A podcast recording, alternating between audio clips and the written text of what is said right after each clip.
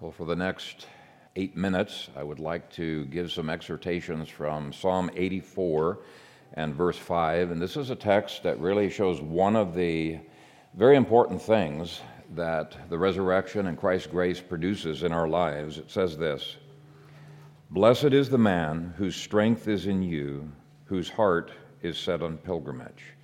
And I'll start with that first word, blessed. I think all of us love it when God blesses us. Uh, blessed is the man whose, and then it gives some conditions for blessings.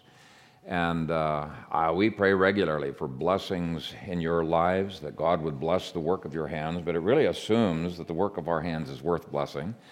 And uh, this passage here gives two characteristics of people that God delights to bless. In other words, th- this is what makes it worth God blessing the work of our hands. First of all, they are people who refuse to trust in their own strength and who recognize themselves as being unable in their own abilities to accomplish God's purposes, and rather they long for more of the Lord than what they can do on their own. Now, the text says, Blessed is the man whose strength is in you, and the you is capitalized, so our strength is in the Lord. And there's really two things that are comforting to us in that. The first is, hey, if you feel weak, we have the source of strength. And second, he doesn't expect us to pull ourselves up by our bootstraps. He says, no, I love giving strength to you. Now, here is the irony of this passage uh, God blesses us for having strength that He's already provided for us in the first place. So it's kind of like he begins our walk with grace and he gives us strength to walk. As we use that strength and we walk, he gives us more strength. It's like what Paul said. He adds grace to grace and faith to faith and glory to glory. I just love the way uh, the scriptures draw this out. And yet, here's the problem how few Christians are willing to live by a strength that is outside of them? Because I think sometimes they're intimidated by living by something they can't control. we cannot control the Lord, right? Um, and so it's stepping into uncomfortable territory, the territory of the supernatural. But as I've mentioned quite a few times in the past, that's exactly what the Sermon on the Mount calls us to do on a regular basis. That is a kingdom manifesto, which means it's a manifesto for the supernatural. You know, as I said before, the Sermon on the Mount does not just ask us to love our friends and our family. We are called to do that, but pagans can do that. It asks us to love our enemies, to pray for those who persecute us, to do good to those who use us. It's asking us to do a whole litany of things in there that require His strength, His grace to be able to accomplish. And so, really, it's uh, showing the authenticity of our grace when we walk in that. And uh, only his strength can cause us to enter into this increasing blessing. So, blessed is the man whose strength is in you. That's walking in the supernatural. It's also walking in humility, recognizing we are not sufficient.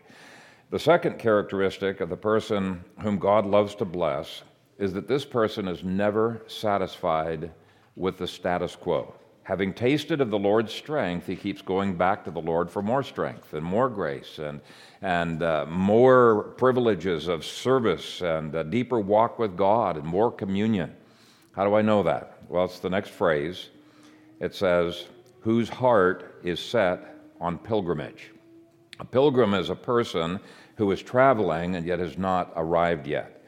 And so, if Dominion Covenant Church ever thinks that it's arrived, it's at that point that we're going to lose God's blessing. We can never coast. We always need to be pressing forward. Our vision for what God can do in our families, in our church, and in the world uh, needs to constantly stretch us. And so, what I'm talking about here is it's a kind of discontentment. It's a holy discontentment. You might think of it as an itch for pilgrimage. You know, some people have an itch for travel. This is an itch for spiritual pilgrimage. And God forbid that we should spend the last years of our lives, you know, just coasting, looking back, basking in all of the accomplishments we made before. Instead, we need to be like Caleb uh, who, even at 80 years old, is saying, Lord, is there another mountain that I can conquer? We're always stretching into more. And here's a hymn that I think captures this idea our hearts constantly set on pilgrimage. We're always going somewhere. This hymn says, More about Jesus would I know, more of his grace to others show, more of his saving fullness see, more of his love who died for me. And it goes on talking about all kinds of things that we want more of from God's throne. It's a holy discontentment. It's a heart that is set on pilgrimage. Now, you might say, aren't we commanded to be content? Well, yes, there is a kind of contentment that we are commanded to have. In fact, I would say if we don't have that kind of contentment, we will never have a heart that is set on pilgrimage. Here is the contentment God commands us in 1 Timothy 6 verses 6 through 8. Now, godliness, and we're always striving for more godliness, right? We're not content with where we're at there, but it says, Now, godliness with contentment is great gain.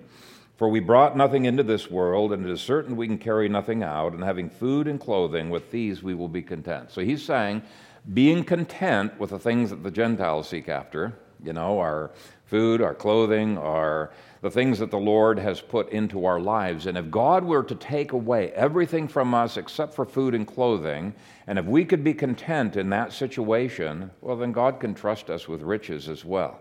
Why? Because our heart is not set on the riches. Our heart is set on seeking God's kingdom, His righteousness. That, that's the, the balance that is there. So, um, Jesus said, Where your treasure is, there will your heart be also. So if your treasure is God, His kingdom, that's what you're passionate about, He can trust you and loves to trust you with all kinds of riches. But if the riches are your treasure, then it's going to rob you of this perspective of having a holy itch, a holy um, uh, heart for pilgrimage. And uh, uh, so the, the bottom line here is always be striving to press toward the mark of the upward call of God in Christ Jesus. And when you do, Proverbs 10, verse 22 says, The blessing of the Lord makes one rich, and he adds no sorrow with it. And so this morning, I would encourage you, day by day, find your strength in God. Say to the Lord, uh, in my uh, own flesh, I don't trust myself to do the ministries you've called me to. I'm trusting you for the wisdom I need. I'm trusting you for the energy I need. And then, having made that prayer, set your heart on holy pilgrimage, on pursuing after new things that the Lord has called you to. Father, we thank you for your grace, that it is grace upon grace, and that um, we uh, never have a lack if we are willing to come in faith to you. And I thank you for the generosity that is pictured by this symbol of the Lord's table. Uh, of your provision for us, and I pray that uh, we would have the faith to receive that, to walk in it. We would not be intimidated by uh, stepping out into areas that we cannot do in our own strength, but that trusting you and your Holy Spirit, we would continue to pursue after the upward calling in Christ Jesus. And so, Father, I pray that you would take uh, these symbols, you would set them aside for a holy use. And as we partake, we would partake uh, to the strengthening of our souls and of our walk and uh, help us to be godly stewards. In Jesus' name we pray. Amen.